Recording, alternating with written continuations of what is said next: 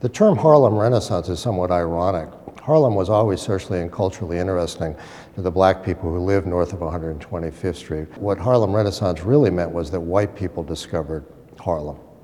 And the foremost interpreter of Harlem to white American was Carl Van Vechten, portrayed here in this great picture by his friend and fellow artist Romaine Brooks. Harlem was the place where you could go to get a drink during Prohibition. It was imperfectly policed by a city that was largely indifferent to African Americans as long as they kept quiet. In other words, African Americans were always outlaws. So Harlem was a, was a transgressive space, one where you could go get a drink, go to a saloon, go to a club, um, listen to Louis Armstrong, dance the Black Bottom, and celebrate the, the, the, street and cultural life of Harlem, which included drag balls, curiously enough, which were tremendously popular and reported in the popular press, as, um, as well as in, in, in, in the, the bohemian circles of Harlem. And Van Vechten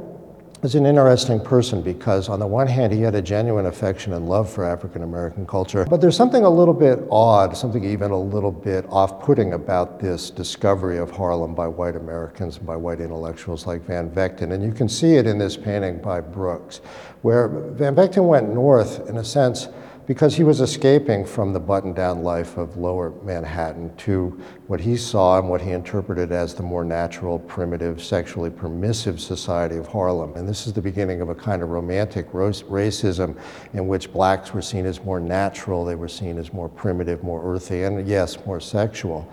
And in this painting by Brooks, and it was a gesture of, of friendship when she presented it to him, and I, I, actually wonder how the friendship survived, because if you notice, if you look into the background, the icy white figure of Van Vechten with his white suit and his Nordic pallor, his white hair, but coated into the background are the heads of five young black men against this grid work which exists in this strange suspension of space, of, seeming to come out of the seat in which Van Vechten is sitting. And what I want to suggest is the way in which that grid work is not simply a skyscraper, it's not a cityscape, but it exemplifies in, in Brooks's painting the kind of iron cages of race, the division between white and black, and to an extent, the role of Van Vechten as an exploiter of black American. And, and, and, and a very off putting touch to me is in his right hand, you see the opera glasses um, connoting his, his